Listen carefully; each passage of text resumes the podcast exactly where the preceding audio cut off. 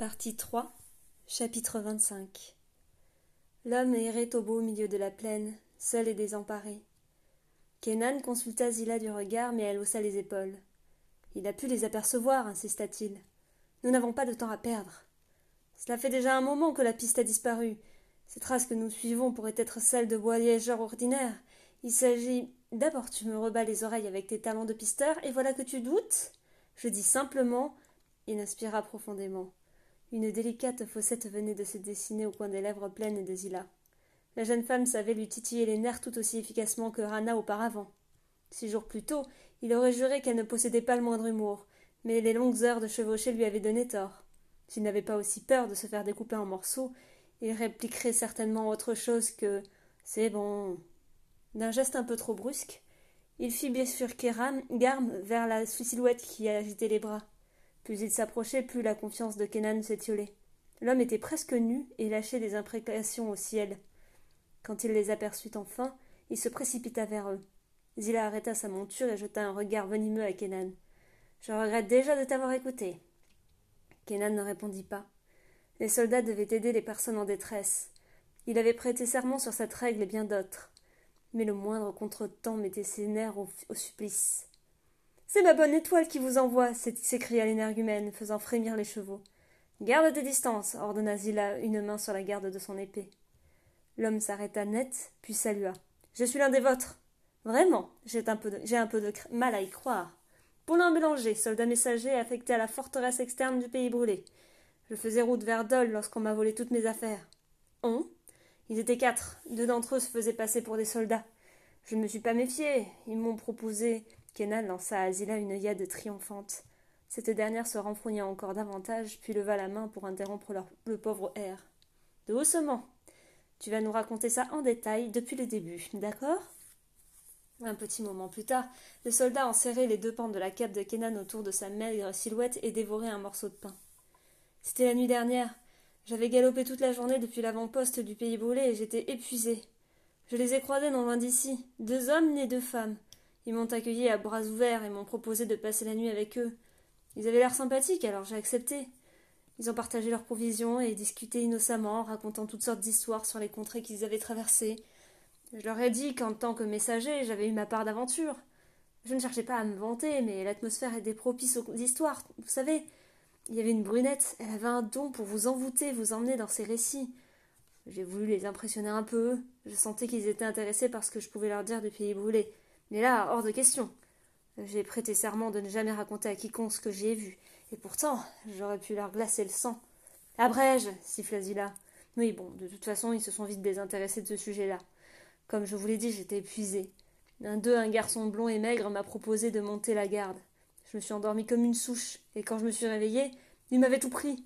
Même mon uniforme que j'avais posé tout près de ma tête. Et mon cheval.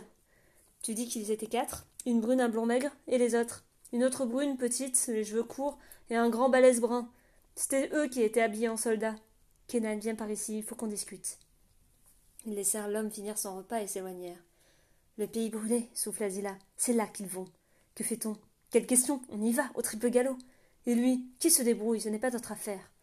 Réticent, Kenan hocha finalement la tête. Son serment ne mentionnait pas les soldats qui se seraient bêtement fait dépouiller, après tout. Il revint s'asseoir auprès de ce malheureux camarade et lui demanda gentiment Peux-tu nous indiquer la direction du pays voulé Ah, vous n'êtes pas bien loin. C'est par là à plein est. À un peu moins d'une journée de cheval si vous ne l'embinez pas trop. Parfait. Zilla était déjà en selle. Le messager bondit sur ses pieds. Eh, vous n'allez pas me laisser là? Désolé, si on veut les rattraper, on ne peut pas se permettre un poids supplémentaire. Mais dès qu'on aura atteint la frontière, on préviendra les camarades pour qu'ils viennent te chercher. Tu peux garder la cape et finir ton repas. Bonne chance. Il voulut protester, mais ses sauveteurs s'élançaient déjà dans la plaine. Découragé, il se rassit et mordit rageusement dans un quignon de pain.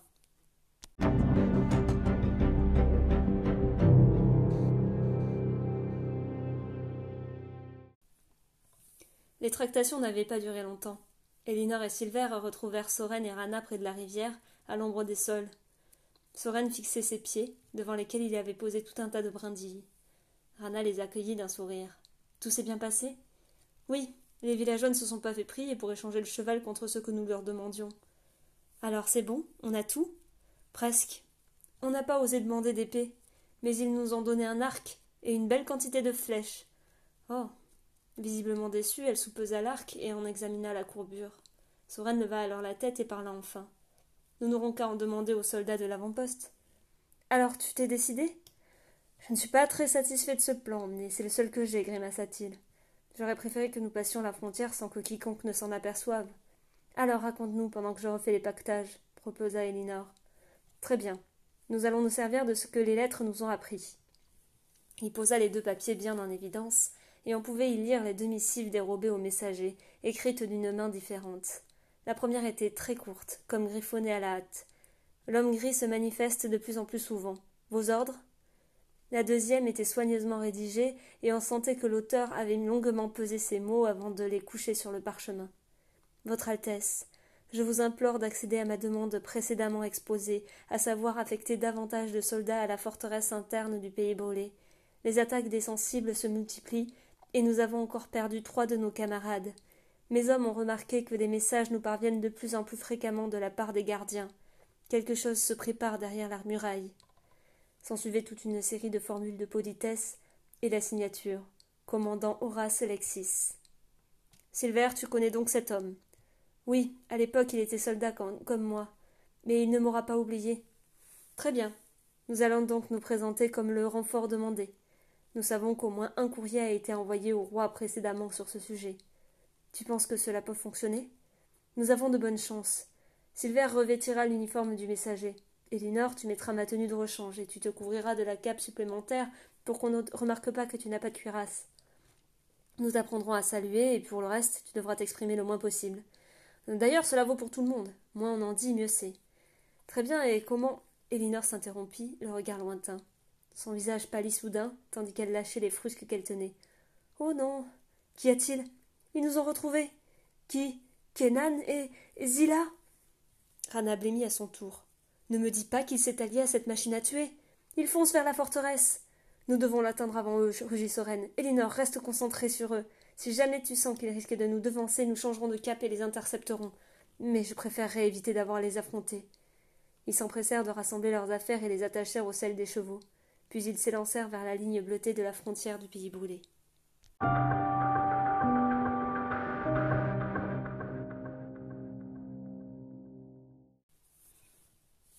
L'inquiétude se répandait tel un poison insidieux dans le village. Jarl connaissait chacune des âmes qui y vivaient, et pouvait déceler dans leurs regards et dans leurs gestes cette sourde angoisse.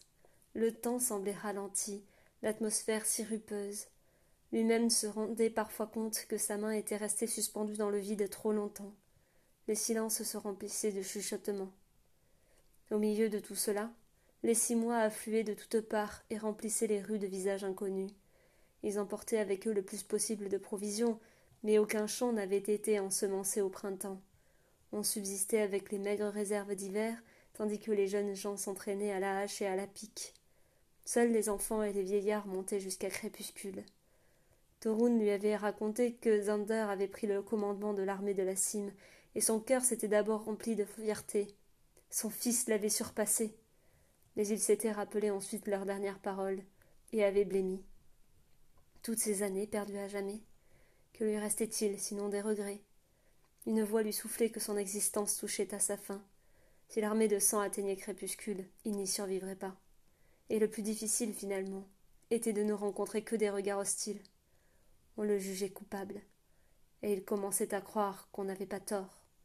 Sans le pacte, un coup frappé à sa porte le ramena brutalement à la réalité. Torun, sa seule alliée, aussi étrange que cela puisse paraître. Elle était la seule à le comprendre. Ils avaient perdu Marielle tous les deux. Elle lui avait confié que Soren, son fils, l'avait empêché de sombrer dans la folie. Pour lui, Zander n'avait pas suffi. Ce n'était la faute de personne. Voilà quelques provisions, débita-t-elle en s'engouffrant dans la pièce, son éternel panier sous le bras. Il n'y a pas grand-chose, on manque de légumes frais. Enfin, je t'ai trouvé un beau morceau de lard et ce chou. Tu t'en feras une bonne soupe. Comment, comment ça s'organise dehors? Tu devrais aller voir par toi-même, Jarl. Tu sais, il faudra bien que tu nous rejoignes là-haut quand il sera temps. Là-haut, grogna-t-il. Oui, là-haut, à moins que tu aies décidé de combattre avec ta patte folle. Peut-être que je devrais. Ne sois pas ridicule. Au moins je servirai à quelque chose. Torun posa brutalement son panier sur la table et deux navets en jaillirent. Si tu veux te rendre utile, le travail ne manque pas. Là-haut. Il lâcha un grognement et se détourna. Quelle tête de bois tu as s'écria-t-elle. Très bien, fais comme tu l'entends. Je dois filer, Lise m'attend. Elle claqua la porte et il se retrouva de nouveau seul. Mais les paroles de Torun continuaient de retentir dans ses oreilles. Se rendre utile. Il soupira, enfila un manteau en fourrure d'ours et attrapa sa canne.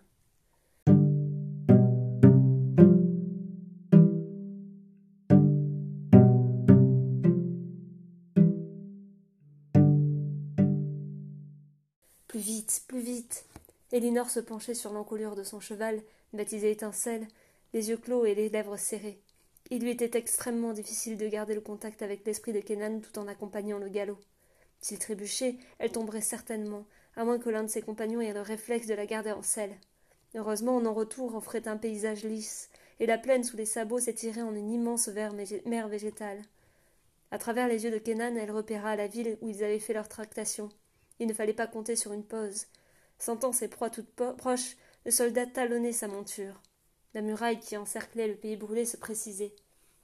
Il pouvait presque les voir danser au loin, minuscules silhouettes qui l'écraseraient comme des moucherons dans son poing. Zila ne lui cédait pas un pouce de terrain. Elle fondait l'air comme si elle ne faisait qu'un avec sa jument. Elle le dépassait même, sa haute silhouette penchée dans le vent. Voilà la porte s'écria soudain Silver. Elinor réintégra, son corps et vit devant eux se dessiner une grande ouverture dans la muraille.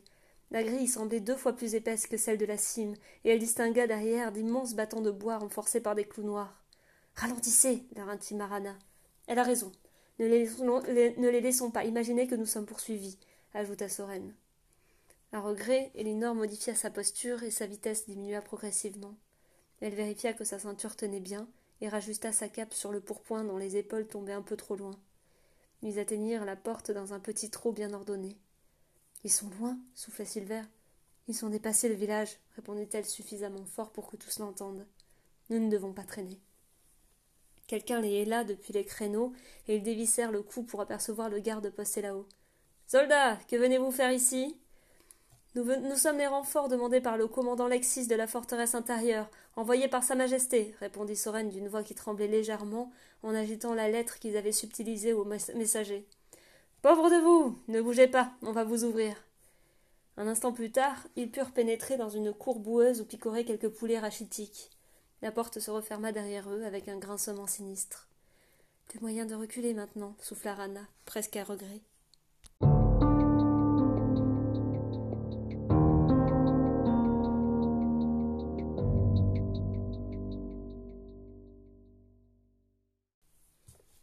Jarl s'était vaillamment lancé dans l'ascension de la montagne. À présent, il était simplement soulagé à l'idée que personne ne le voyait souffler et cracher, traînant sa jambe derrière lui. Son corps semblait lutter pour redescendre de lui-même, et chacun de ses muscles brûlait. En outre, le sentier était par endroits si étroit qu'il devait s'agripper à la roche pour ne pas se laisser attirer par le gouffre. Il s'arrêta une nouvelle fois, le cœur prêt à exploser, et regarda en bas les, les jambes tremblantes. Le brouillard s'était levé, et il pouvait apercevoir Crépuscule depuis une toute nouvelle perspective. Le village lui sembla minuscule. C'était donc là le dernier rempart contre Circent. Il essuya son visage dégoulinant et laissa son regard couler le long de la bouchée d'Aiguer. Un panache de fumée s'élevait en contrebas de crépuscule, là où s'était formée l'armée des cimes. Ailleurs, tout signe de la présence humaine était invisible. Il n'y avait que des parois abruptes, des forêts, des lacets brillants de torrents un paysage gigantesque constitué seulement de ces trois tons ocre, vert, bleu. Brusquement ému, Yarl chassa les larmes qui coulaient de ses yeux. Résolument, il serra sa canne et la leva bien haut en un geste de défi. Qu'il vienne, qu'il essaye de détruire tout cela. Les hommes de la montagne tomberaient jusqu'au dernier pour l'en empêcher. Enfin, la pente se fit plus douce et le chemin s'élargit. Une grande cavité s'ouvrait là, comme une bouche prête à l'engloutir.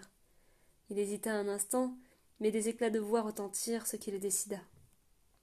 Le couloir était glacial et désolé.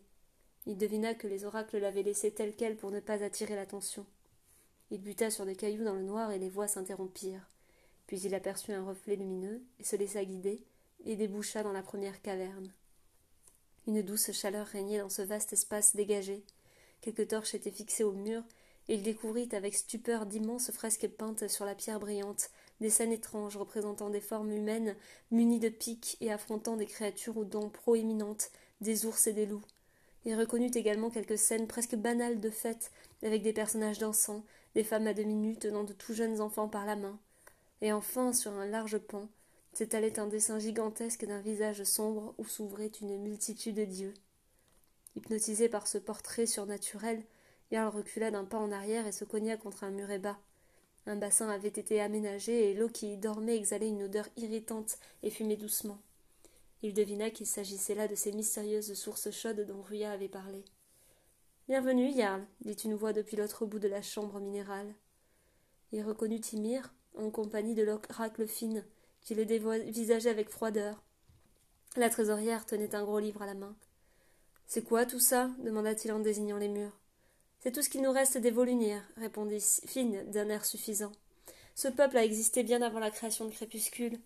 De ce que nous avons découvert avec les dessins, il vivait au cœur de la montagne et n'en sortait que pour chasser. Que viens-tu faire ici? demanda doucement Ymir. Torun m'a dit que je pouvais aider. Le coin de sa bouche se crispa et il comprit avec tristesse. Elle aussi. Mais elle répondit d'une voix atone. Bien sûr, Fine, fais-lui visiter. Mais et trouve-lui un travail à faire. Le jeune garçon grogna et lui fit signe de le suivre. La montagne abritait un réseau complexe et secret de cavernes. Des paillasses fraîches avaient été aménagées dans de nombreuses salles. Ils passèrent par un boyau plus étroit et Yarl découvrit une multitude de caisses soigneusement empilées. L'une d'entre elles, à moitié ouverte, laissait entrevoir des pièces d'or et des bijoux. Dans la salle suivante, on avait empilé des sacs de grains. Cela suffirait-il à nourrir tous ceux qui se cacheraient ici? Phil l'entraîna alors dans un lieu plus humide, où il eut la surprise de voir filtrer la lumière du jour. Je nous croyais au plus profond du pic. Ce sont des miroirs, Ingénieux, n'est-ce pas? Et le système d'irrigation est très perfectionné. Nous n'avons eu aucun mal à le remettre en état. Les jardins ont été notre priorité, au cas où nous devrions passer plus de temps que prévu dans ce trou. Effectivement, de jolies petites tiges vertes pointaient déjà et sourlaient au parfois de jeunes feuilles. Dans cette douce moiteur, les plantes ne manqueraient pas de proliférer.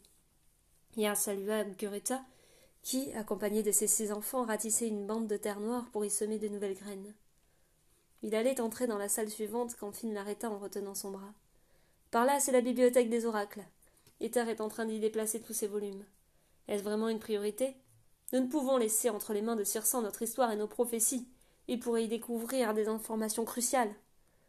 Jarl faillit répliquer que leur texte était si nébuleux qu'il ne risquait pas de découvrir autre chose que le temps qu'il faisait l'an passé, mais se retient à temps. Il rebroussa chemin sans discuter et, par un chemin différent, se retrouva dans la toute première chambre. C'est un véritable labyrinthe ici. Il y a encore bien d'autres passages, certains sont à moitié éboulés. Je t'ai montré tout ce que nous avons réussi à déblayer. Normalement, nous n'entrons que jusqu'à la salle du trésor, mais ça n'aurait pas suffi à accueillir les autres six mois. Et là, vous pouvez, vous pensez loger tout le monde? Ils seront sans doute un peu serrés. J'espère que beaucoup se porteront volontaires pour combattre, qu'il ne reste ici que les plus jeunes et les plus âgés. Et ton ordre Finn éclata d'un rire bref. Seuls cinq oracles ont l'intention de s'abriter dans les cavernes avec toi. Et encore, j'ai dû persuader Solog qu'elle n'aurait pas sa place sur le champ de bataille. Si nous sommes bons à voir le danger venir depuis le dôme, nous le serons également au combat, Jarl. Oh.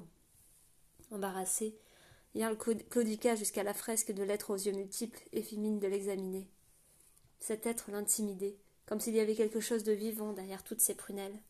Quelle idée de peindre ce genre de créature là où le peuple devait passer le plus clair de son temps. Mais peut-être qu'il s'agissait là d'une sorte de divinité, comme Tirésie pour les oracles. La déesse au voile du temps appartenait-elle au même mythe que celui-ci? Finn lui tendit alors une pioche. Puisque tu te préoccupes du manque de place, pourquoi n'essaierais-tu pas de dégager un couloir de ce côté-ci? N'oublie pas de placer les gravats dans les sacs à côté, nous les enlèverons ensuite. Les jambes de Jarl tremblaient encore sous l'effet de l'ascension, et ses bras n'étaient guère plus vaillants.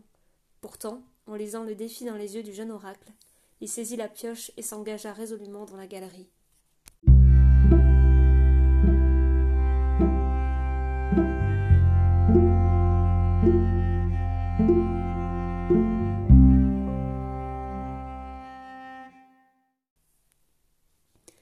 Le capitaine dévisagea avec intérêt les quatre nouvelles recrues depuis son petit bureau sans fenêtre.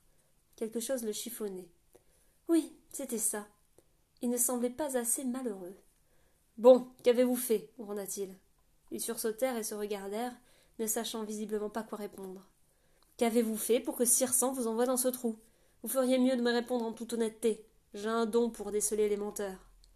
La plus petite déglutit, mais ce fut l'autre femme qui répondit, d'une voix tranquille où transpirait l'accent traînant de la capitale.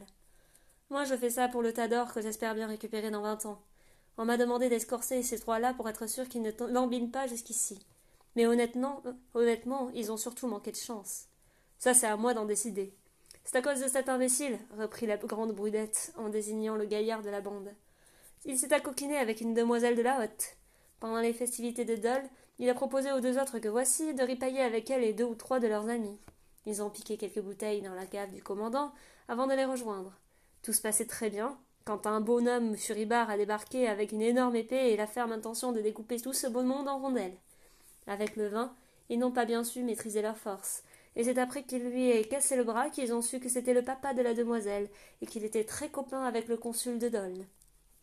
Elle avait débité son histoire d'un trait sans la moindre hésitation. Le gars blond à côté d'elle a chéri. Vous voyez, c'était juste une erreur. Si le roi n'en avait pas entendu parler, on aurait écopé dix jours de cachot. Pareil que Sa Majesté a dit qu'il fallait du monde au pays brûlé. Je savais même pas qu'il y avait une garnison ici. Vous gardez quoi exactement? Un tas de cendres? Les deux autres ricanèrent et le commandant sourit. Exactement à ce à quoi il s'attendait. Je suis bien tenté de vous mettre à la porte immédiatement pour que vous vous fassiez une idée. Mais en ce moment, nous ne lançons des expéditions qu'au lever du soleil. Vous profiterez donc de notre hospitalité pour cette nuit, puis vous partirez demain à l'aube. Vous sortez jamais à un autre moment? Pourquoi? Parce qu'il faut au moins une journée pour arriver à la forteresse intérieure, et croyez-moi, vous n'avez pas envie de passer la nuit en dehors des murailles. Allez, filez, profitez de votre dernière nuit de tranquillité. Le soldat qui les avait accompagnés les attendait toujours derrière la porte. Il pencha la tête sur le côté, Goguenard. Vous ne semblez pas très anxieux. Le vieux doit être drôlement fatigué si vous a pas fait meilleure impression. Il en faut bien plus pour nous effrayer, se rengorgea Soren dans une saisissante imitation de Kenan, et, et Rana gloussa à côté de lui. Si tu le dis, mais je ferai pas trop le malin à ta place. Les têtes brûlées ne survivent pas bien longtemps ici. Bon, vous voulez manger un bout? On voulait d'abord faire un tour à l'armurerie si tu veux bien nous guider. Suivez-moi. Soren poussa un petit sifflement en découvrant les rangées d'épées et d'arbalètes. Dites donc, vous êtes bien mieux fournis qu'à Dole. On est obligé de faire des réserves, vu que les morts ont tendance à pas ramener leur matériel. Les natifs doivent bien s'amuser au dehors avec toutes ces belles armes neuves. Les natifs? Ceux qui vivent dans le pays brûlé, on les appelle comme ça. Il y a des gens qui vivent là-bas Et tu crois qu'on sert à quoi hein? J'allais te le demander, riposta Soren. On est là pour les empêcher de sortir, et aussi pour que personne ne rentre. Et vous, c'est pareil, mais dedans le pays brûlé. Et la forteresse intérieure? Ça, je sais pas trop. On n'a pas de contact avec les gars de là-bas.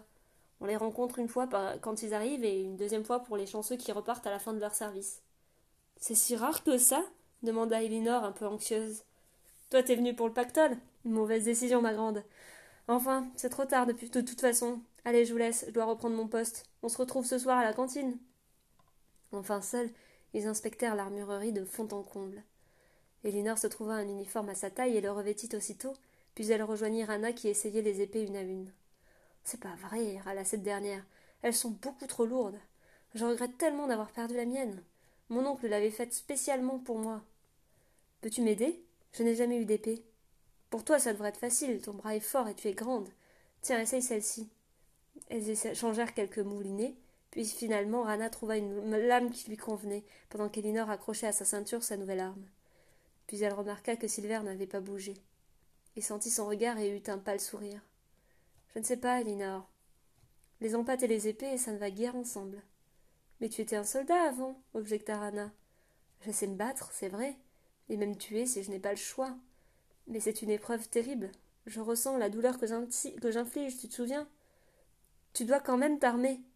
Si on tombe sur la tête, sur la bête dont tu nous as parlé, le, le morlou. Oui, voilà. Si on tombe dessus, il faudra que tu puisses le combattre. Si on tombe dessus, il faudra fuir. Ces monstres viendraient à bout du commandant le plus aguerri. Mais tu as raison. Je vais prendre une épée et espérer ne pas avoir à m'en servir. Ils explorèrent rapidement la forteresse et repérèrent sans mal l'accès vers le pays brûlé. Une porte encore plus massive que la première. Les écuries se trouvaient juste à côté, heureusement désertes. Ils s'y glissèrent et scellèrent leurs chevaux. Et maintenant, que fait-on? demanda Silver. Elinor n'eut aucun mal à retrouver Kenan. Ils vont bientôt atteindre la forteresse. Lorsqu'ils aileront les sentinelles, on pourra en profiter pour filer de notre côté. Y a-t-il des gardes de ce côté-ci de la muraille Oui, répondit Elinor. Espérons que Kenan et Zila feront assez de vacarme pour les distraire. Je vais me poster près de la porte, décida Rana. Elinor vous donnera le signal du départ. Dès que vous arriverez avec les chevaux, j'ouvrirai. Soren grimaça, mais elle était la mieux placée, par sa petite silhouette, pour ne pas se faire remarquer. Elle déposa un baiser sur sa joue et fila au dehors. Le temps s'écoula lentement. Elinor, d'une immobilité de pierre, les yeux fermés, se concentrait.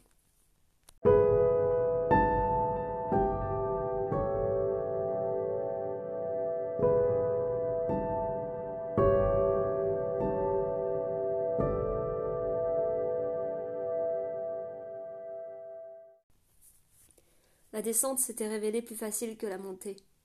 Le jour déclinait rapidement et le brouillard s'élevait tout autour du sentier que Jarl venait de quitter pour retrouver avec soulagement le large plateau de crépuscule.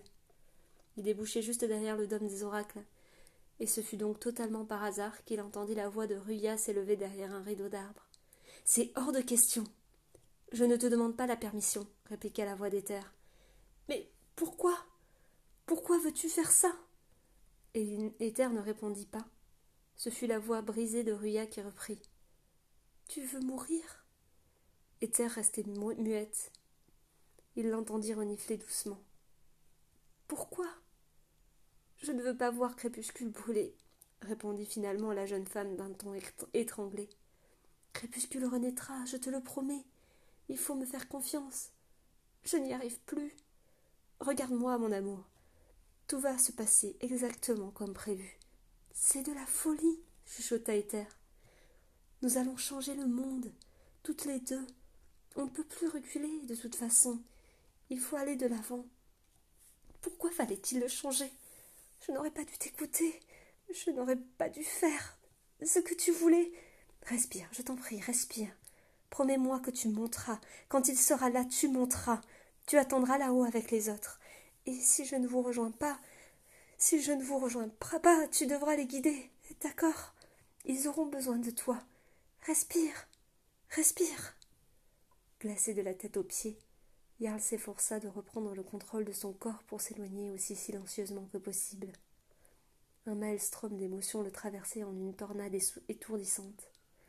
Il parvint à grande peine à regagner la maison et à embarrer soigneusement la porte. Là, il autorisa enfin sa carcasse à s'effondrer dans un fauteuil.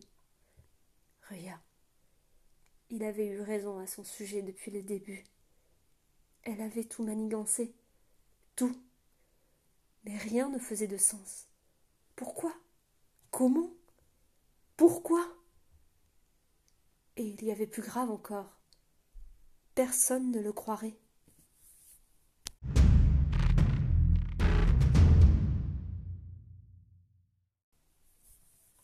Soldats, que venez-vous faire ici? On cherche quatre hommes et femmes, rugit Kenan. Ils se font certainement passer pour des soldats, mais ce sont des traîtres. L'homme se pencha depuis le rempart. Qu'est-ce que vous me chantez là? Sont-ils ici? demanda Zila, la voix oppressée. On a bien quatre soldats qui viennent d'arriver, oui. Des recrues pour la forteresse intérieure. Pourquoi dites-vous que ce sont des traîtres? Ils ont conspiré contre le roi. Et ils se sont réfugiés ici pour lui échapper? Ils ne sont vraiment pas futés? Vous allez nous laisser entrer, oui hurla Kenan. Je dois avertir le capitaine d'abord. Ouvrez cette porte immédiatement, Zila. D'autres têtes apparurent sur la muraille, attirées par le bruit, mais la porte ne, bougea pas d'un pouce. Kenan se mit à la cogner de ses deux poings tout en lançant une bordée d'injures. Enfin elle céda, et un homme furieux au galon de capitaine les dévisagea l'air furibond. Qu'est-ce que c'est que ce vacarme, soldat? Comment osez-vous? Capitaine, les quatre soldats que vous avez laissés entrer sont des imposteurs, expliqua Zila le souffle court. Des imposteurs. Ils m'ont paru plutôt crédibles, et j'ai un don pour repérer les menteurs. Ce sont des traîtres et des tueurs de soldats. Je vous en prie, arrêtez-les immédiatement. Nous vous expliquerons tout ensuite, insista Zila. Sensible au ton suppliant de la jeune femme, il céda de mauvaise grâce et ordonna aux hommes qui l'entouraient de lui amener les quatre jeunes gens. Ils vérifièrent l'armurerie, les bains, les dortoirs et le réfectoire avant de s'intéresser aux écuries. Lorsqu'ils découvrirent que les chevaux n'étaient plus là, le capitaine secoua la tête, atterré. J'ai vraiment cru en leur bonne foi. Ils ne doivent pas être bien loin, nous allons les rattraper, déclara Zilla en faisant mine de se remettre en selle. Hors de question. Personne ne quitte la forteresse avant demain matin. Cela vaut aussi pour vous qui êtes sous ma responsabilité désormais. Quoi? Pourquoi? Depuis quelque temps, il est dangereux, plus dangereux que jamais de s'aventurer dans le pays brûlé, surtout la nuit.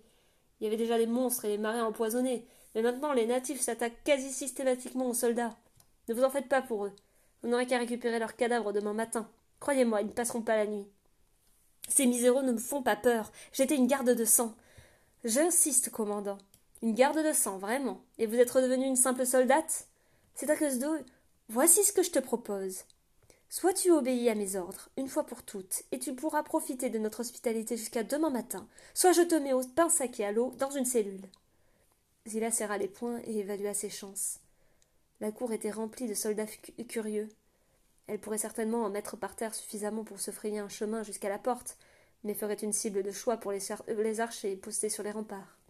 Elle se força à prendre de profondes inspirations, et lentement lâcha les rênes de son cheval. Kenan flanqua un énorme coup dans la porte la plus proche. Il n'irait pas plus loin ce soir.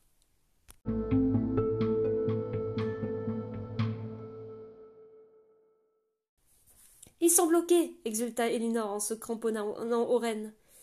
Les chevaux ralentissèrent leur allure sans qu'ils puissent les en empêcher. Oreilles rabattues en arrière, ils renaclaient à avancer. Il secouait la tête, les naseaux irrités par la puanteur qui régnait en ces lieux. Alors seulement, elle prit conscience de son entourage. Une route rectiligne s'enfonçait dans un paysage sombre et désolé, tristement éclairé par un soleil mourant. Des ronces aux épines acérées encadraient le chemin de terre, et derrière elle, une large forêt comme elle n'en avait jamais vue. Troncs noirs, feuilles détrempées et suintantes, mousse blanche aux airs de moisissure. Les arbres s'élevaient haut et formaient une voûte menaçante au-dessus d'eux. Une brume grisâtre recouvrait le sol de sous-bois, et elle aurait juré y apercevoir des yeux jaunes en train de les épier. Alors c'est ça ton pays natal souffla Rana. Tu as eu beau nous prévenir, je n'aurais jamais imaginé une chose pareille. Elle semblait plaisanter par défi, pour conjurer l'angoisse. Ses mains tremblaient légèrement tandis qu'elle essayait de maîtriser sa jument. Soren ne disait rien, mais fixait la, brume en fronçant des sourcils. Silver restait impassible. Elle se rendit compte qu'elle-même n'était pas même inquiète. Elle se sentait triste et fascinée. Un léger picotement se ficha dans son ventre, comme si un fil y était attaché et la tirait doucement en avant. Tu la ressens toi aussi, constata Silver. Je n'étais pas sûre, comme tu n'es pas né ici. J'ai l'impression d'avoir déjà connu cet endroit. Tu avais raison, les oracles sont originaires du pays brûlé. Et si on l'appelait par son vrai nom? Arcadie. Nous sommes en Arcadie.